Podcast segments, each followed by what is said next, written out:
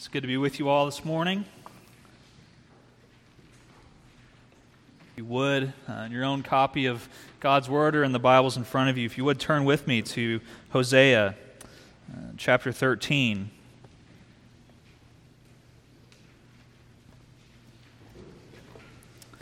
Hosea chapter 13, and we'll look at this chapter uh, together. It's good to be with you this morning. I was reminded as I was studying this chapter, preparing for this Sunday, uh, our uh, shepherding group is uh, going through a book together, reading through a book by Dane Ortlund uh, called Deeper. And like the name suggests, his book is about and grow deep, growing deeper in our walk with the Lord. How, how we can grow deeper in our faith in Jesus Christ. And I was wondering so, if you were to write a book about growing deeper in your faith with Jesus? What, what topic, what, what place would you start? Where would you begin? It's a difficult decision. There's so many different topics we could choose from. We could start with some of the spiritual disciplines, with, with prayer, with uh, reading your word, uh, self discipline, the fruit of the Spirit. Maybe we could start with some theology or doctrine of Christ or doctrine of our, our union with Christ. But he doesn't start there after just the introductory chapter, the first topic he discusses is despair, which is an interesting place to start. It can seem kind of odd. Why would we start with despair?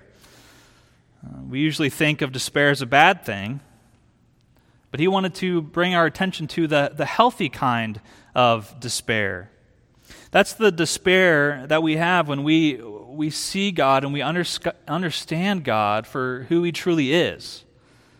When our eyes are open to His holiness and to the, the perfectness of His law. When we understand that our lives don't measure up to what God requires of us. When, when we see ourselves for who we truly are. When we see uh, and understand the sin in our lives when we see that sin always and inevitably leads to death, and when we see that there is no hope of our salvation from death apart from Christ. See, that's the despair that he's talking about. It's only from this despair, then, that we truly see the joy of our redemption, the joy of our union with Christ. And so, as Pastor Ortlund writes, he says, Fallen human beings enter into joy only through the door of despair. Fullness can be had only through emptiness. So, it's only through the knowledge and the understanding of our guilt, of our, our sin, and of our ministry that we can understand the importance and the beauty and the wonder and the majesty of the gospel and of God's grace. This is a helpful illustration and introduction to our topic at hand this morning, to this chapter of Hosea, because this kind of despair is at the very heart of his message in this section. This chapter of Hosea, it's unique, uh, unique from the other sections because it's all despair. There is no sudden shift that's so common in, in Hosea, as we've seen, as we we look back on previous weeks, previous chapters. There's no sudden shift from judgment to hope and from condemnation to mercy. Rather, it's, uh, these verses contain one somber declaration of punishment, of death, of destruction that are the consequences of Israel's sin. And the Lord says matter of factly that this is going to happen, that there's no way out. It's a difficult passage to read, but let's look there together now. Uh, let's read it together. Let's, let's go there because that's where Scripture is bringing us. So let's go where Scripture brings us this morning. If you would, look with me at Hosea chapter 13, and I'll begin reading in verse 1.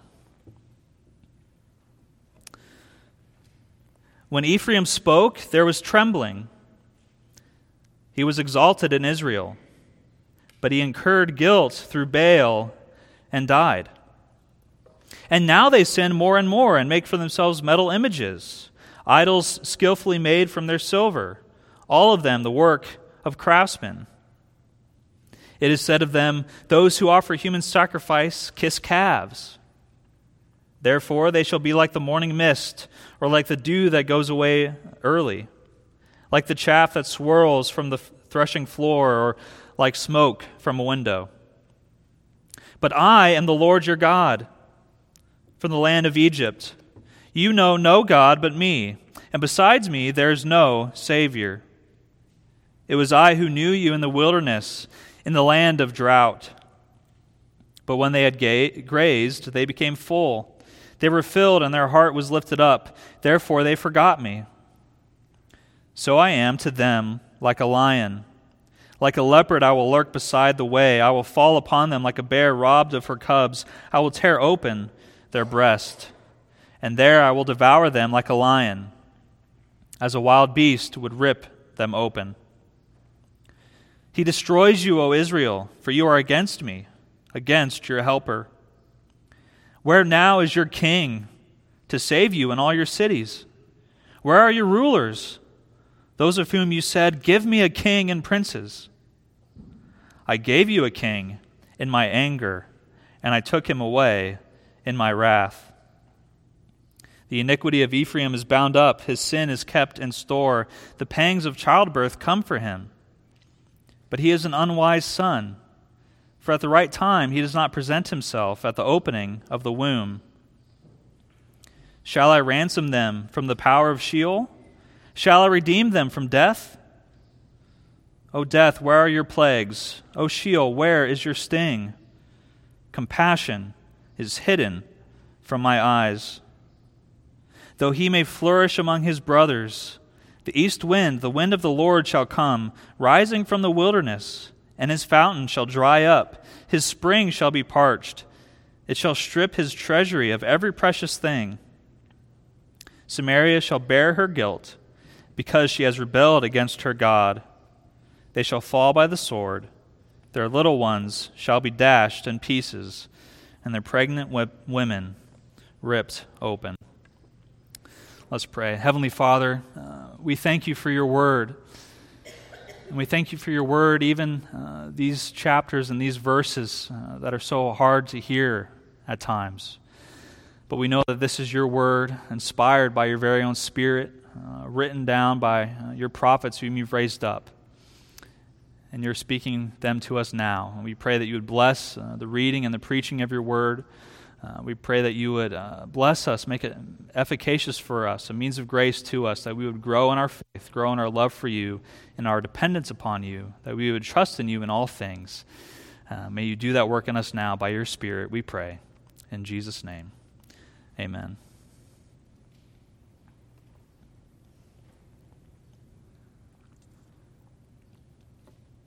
Well, this chapter in Hosea, it's uh, bringing everything together.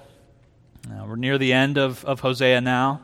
Uh, chapter 14 will be a bit of an epilogue of sorts, uh, a postscript. This, this chapter, uh, Hosea is really bringing together his entire message.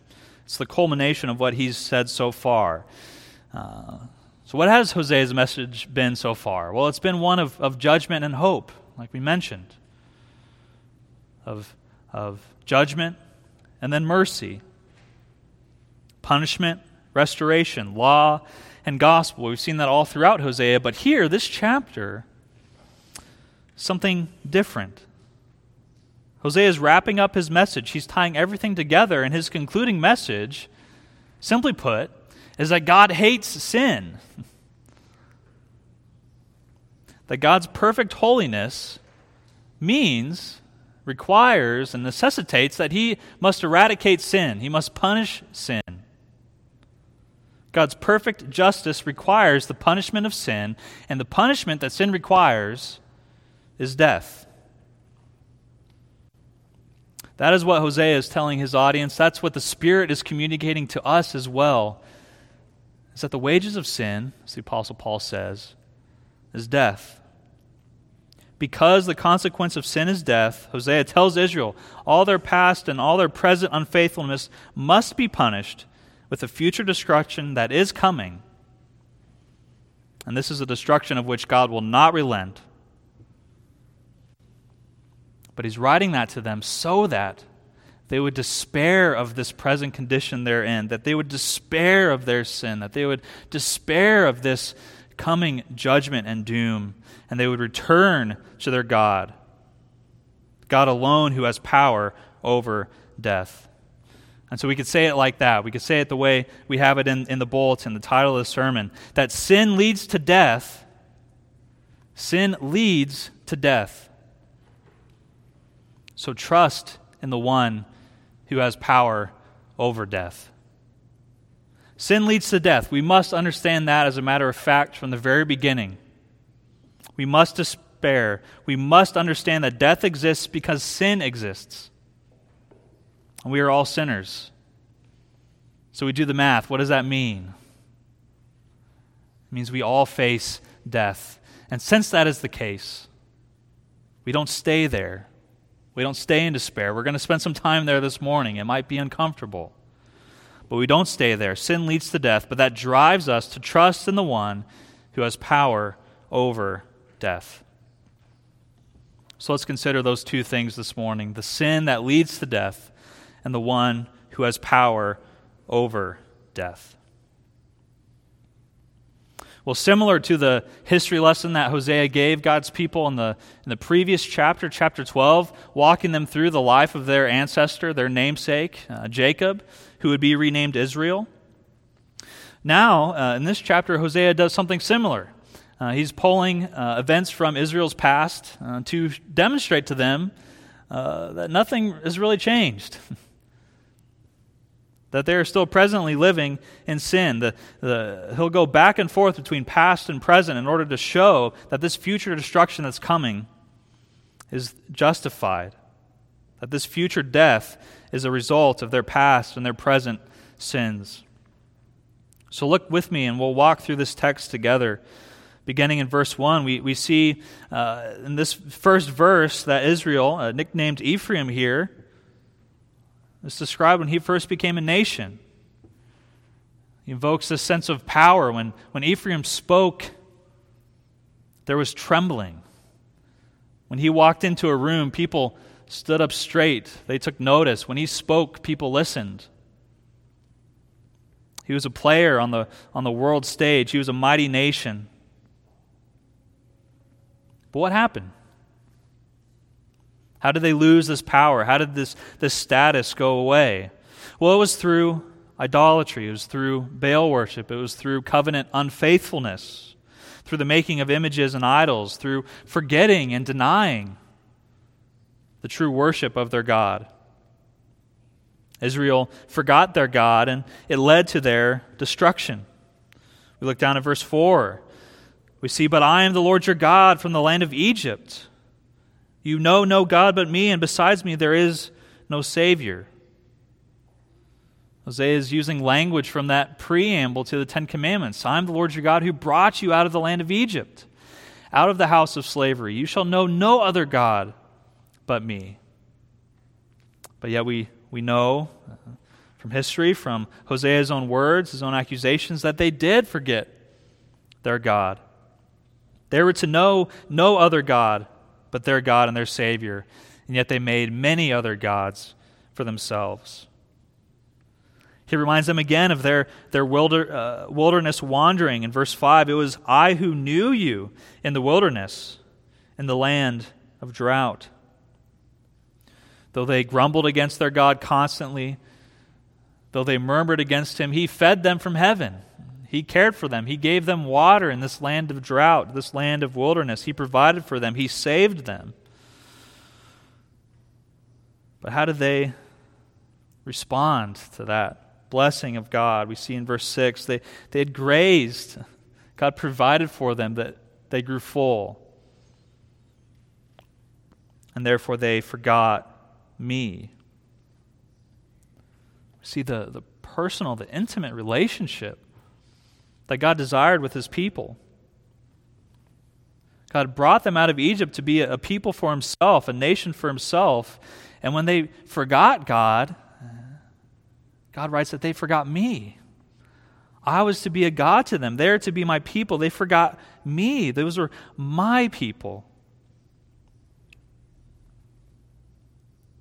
But even yet, they were, they were punished at that time. We can read all about those punishments that they went through in the wilderness wandering, even the wandering itself a punishment for their unfaithfulness. But even still, God provided for them, ultimately delivering them and, and bringing them into the promised land.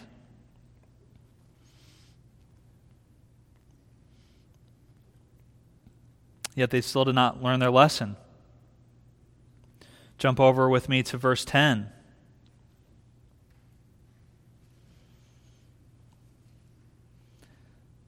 He's telling them plainly this, this destruction is coming.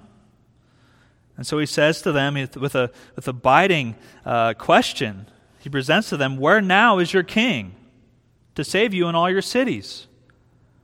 Where are all your rulers? Again, asking them this question to remind them of a lesson from their past that they didn't learn. He goes on, he says, Where are your rulers, those of whom you said, and now he's quoting his people, when they said, Give me a king, give me a king, and give me princes. Do you know the connection that he's making there? What lesson, what, what, what historical event is God bringing and reminding them of? After God had delivered them and brought them into the promised land, after many years, they decided that they wanted to be like all the other nations, and they demanded a king. They demanded an earthly king to rule over them, and in doing so, they rejected God as king. That's how God describes it to his uh, servant Samuel in 1 Samuel chapter 8. Uh, the, the account of that event. Uh, God's people rejected God as king over them, and they wanted an earthly king to rule over them. And so now God poses them the question The Assyrian army is at your door. Where's your king? Where's the king that you wanted so badly that you rejected me? Where is he? You see Israel's past and Israel's present now. They're, they're converging. They, they didn't learn the lesson from the wilderness wanderings, and yet God still provided for them. They, he provided manna from heaven. And they didn't learn the lesson of, of demanding a king and of getting King Saul, but even then, God provided for them and gave them a King David, who was a man after God's own heart. But yet now, 300 years later, they still have not learned the lesson. And now we read that God's compassion has run out. Their past sins and their present sins, they've all led up to this point, this, this death and destruction that now waits for them. All of this sin from all the centuries is leading now to death. Verse 14 Powerful statement. But before we jump back to 1 Corinthians, and we're going to get there, but before we jump back to 1 Corinthians, we have to stay in Hosea for a little bit longer. And what I want us to see is that as Hosea is preaching this message to the people, this is a message of judgment. This is not a message of hope. Not yet. It's a message of despair. So look back with me at verse 14. You might have already noticed as I read it for us earlier, I, I changed up some of the word order. And I read it as a question Shall I ransom them from the power of Sheol? Shall I redeem them from death? Many English translations prefer to make this a, a definite statement and, and indicative, something that God will do. I, I will do this, I, I will redeem them but they're better read as a question, an interrogative. Will I do this? Shall I do this? The ESV has a footnote on this verse which suggests uh, that the phrases can be translated as questions. I would suggest that that is the way we should translate them. Why? Why, why should we understand these as, as questions that God is posing? Rhetorical questions. Because look at the last line of verse 14. Here is a definitive statement. And God says, Compassion is hidden from my eyes. God's speaking here. And what does it mean that something is hidden from God's eyes? Well, it means it doesn't exist. If something's hidden from God's eyes, God doesn't have eyes, as it were, but referring metaphorically, referring to God's sight. The eyes are how we, we see the world. And God sees everything. God sees everything that exists. God is outside of time. So not only does he see everything all at once, but he sees everything throughout time all at once because he's outside of time. And so when we're to say that something is hidden from God's eyes, if something's hidden from God's sight, that means it doesn't exist. And what is it that doesn't exist? What is it that is hidden from God's sight? His compassion. The word compassion here, it's, it's the word that's described of God's uh, relenting of something, God's, God's relenting of destruction. This was the word used when Moses interceded for the people because God was going to destroy his people. As they uh, the golden calf episode, as they were wandering through the wilderness, as Hosea mentions to us and reminds them of, God was going to destroy you then, but he relented and he had compassion. The same words also used of King Saul, which Hosea also brings to our mind. And King Saul relented that, or uh, God rather relented of making Saul king but he didn't leave his people to destruction, but he provided for them King David, a man after God's own heart. And so we see God had relented in the past, God had had compassion and provided for his people. But at this point, now, we read that this compassion, this, this relenting, is hidden from God's eyes. This is the compassion of God that the people would have trusted in, but, but trusted in presumptuously thinking that they could do whatever they wanted. They had the temple, they had the sacrificial system, they had all these uh, ritual and religion. And God would protect them, He would have compassion on them. But it was not the case. As they watched the Assyrian chariots and their siege towers approach all their towns and all their villages, they were crying out, maybe this time, maybe God will have compassion as he has had in the past. He will relent of this disaster. But God says definitively, He tells them, compassion is hidden from my eyes. And that is why we translate these as questions Shall I ransom them? From death? Shall I redeem them from death? Well, the answer that we expect, the answer based on that last line, the answer is no.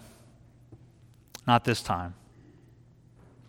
And so you see how that changes the meaning of those, those famous lines where God uh, calls out to death and out to Sheol, Where are your plagues? Where are your sting? God is not asking, God's not wondering where they were. But God's calling death, He's calling Sheol to do their job, as it were. I will not ransom you this time, Israel. I will not redeem you. Death, Sheol, they're all yours because I have no more compassion. Do you feel that despair? Do you feel that, that hopelessness? Can you put yourself in that audience as Hosea is preaching that message to the people? Compassion is hidden from my eyes. And this hopelessness is punctuated by that last verse, verse 16.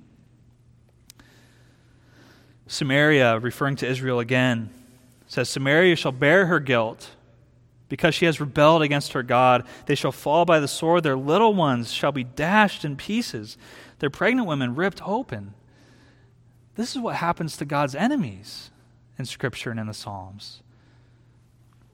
And now God is saying, This is what is going to happen to you, O Israel, because I have given you over to death and over to Sheol. My compassion for you is hidden from my eyes. What a uh, sad, what a difficult verse to read. I wouldn't want to read it unless it was in God's Word. So, do you feel the despair? Do you feel the, the hopelessness? Does it make you feel uncomfortable? This, this should. It should, it should uh, jolt us awake. It should make us feel the, the utter darkness of life apart from God's grace.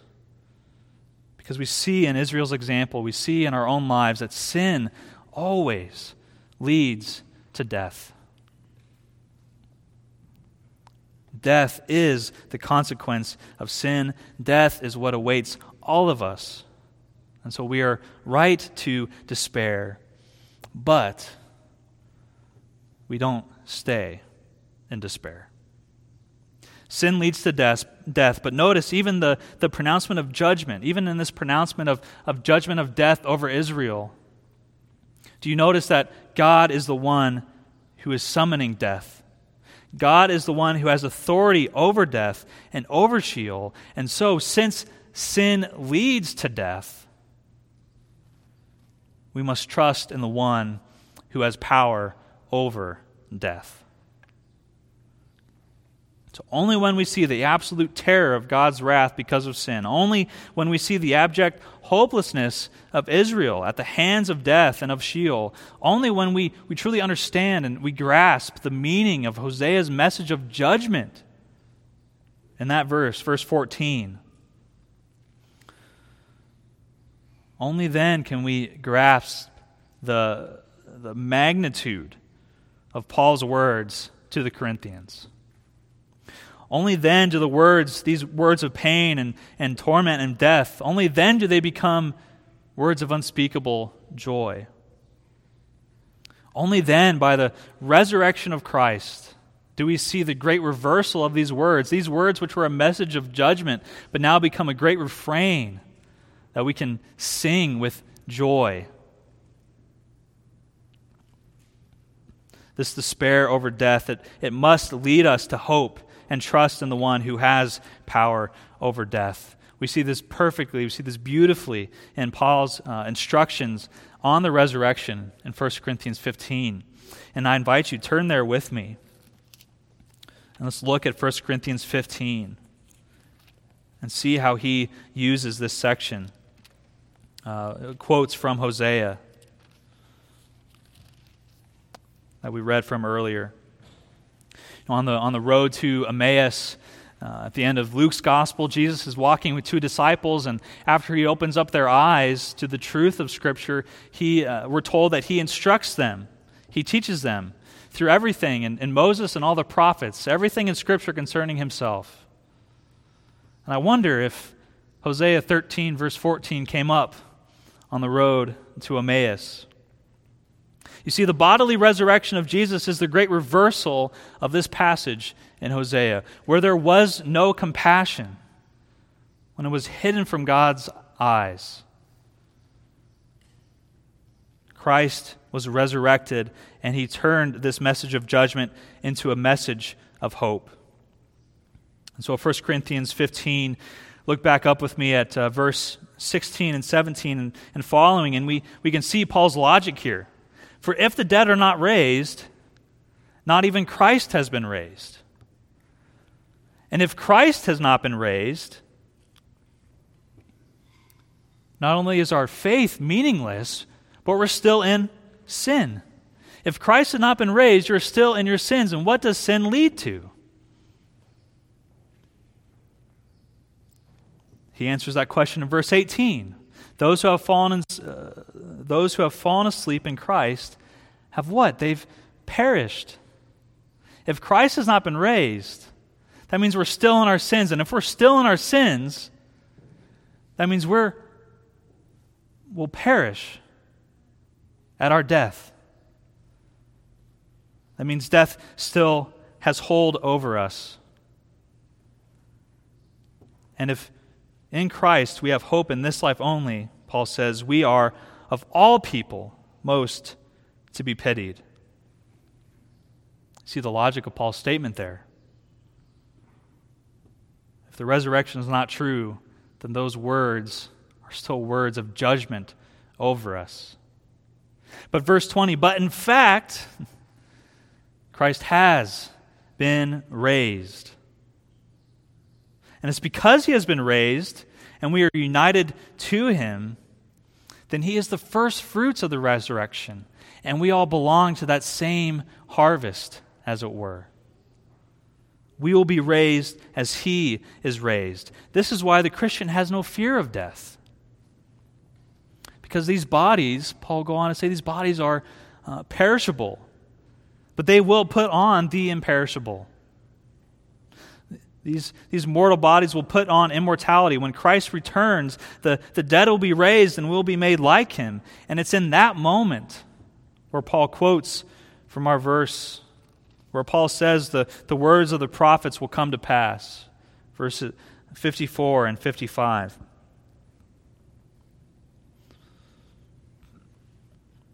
This is where Paul says when, when the perishable puts on the imperishable, when the mortal puts on Im, uh, immortality, then it shall come to pass, quoting from Isaiah first, death is swallowed up in victory. Now, quoting from Hosea, O death, where is your victory? O death, where is your sting?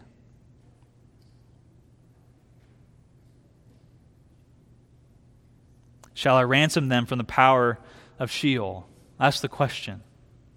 Shall I redeem them from death? Well, now in Christ, in the resurrection, through the bodily resurrection of Jesus Christ our Lord, the answer is yes. Because Christ has been raised, our God is not dead, but he is alive, and in him death is swallowed up in victory. Jesus is the object, he is the end, he's the goal, he's the focal point of Hosea's gospel of Hosea's message. Sin leads to death, but the Messiah who pays your redemption price, the one who loves you, even in your unfaithfulness, is the one who has power over death, has defeated death, and so trust in him.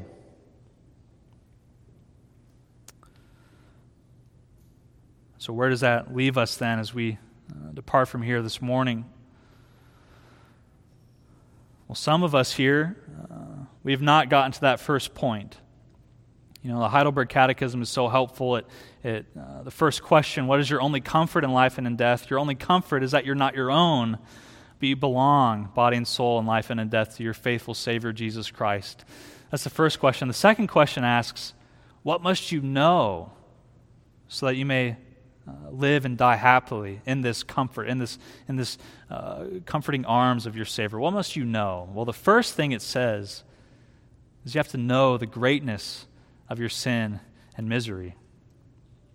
In other words, you have to despair. You have to go there first. You have to understand the depth of the sin and misery that you're in.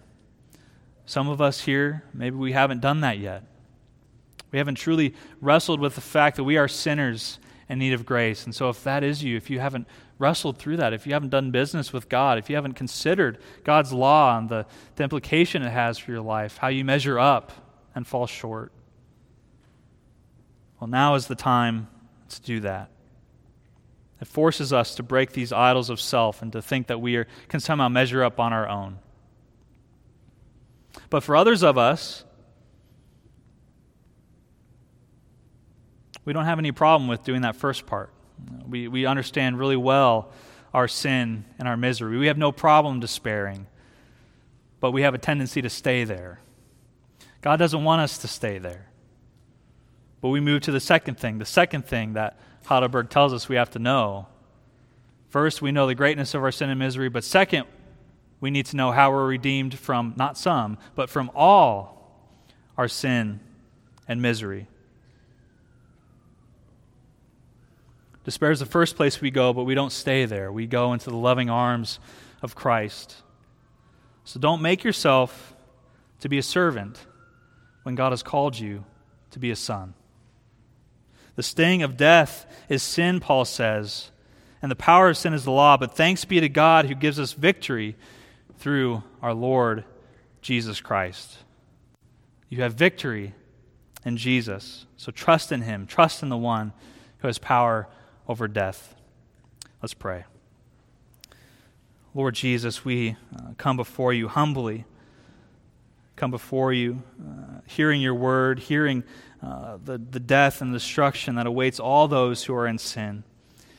And Lord, we know that this is the death uh, that we deserve to die, but instead, Lord Jesus, you die the death we deserve to die. You bore our sins in your body on the tree, and now we have life in you everlasting.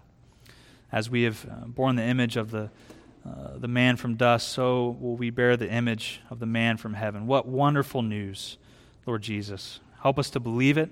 Help us to live in light of it. Help us to not despair of our sin, uh, but help us to trust in you. And we pray this all in Jesus' name. Amen.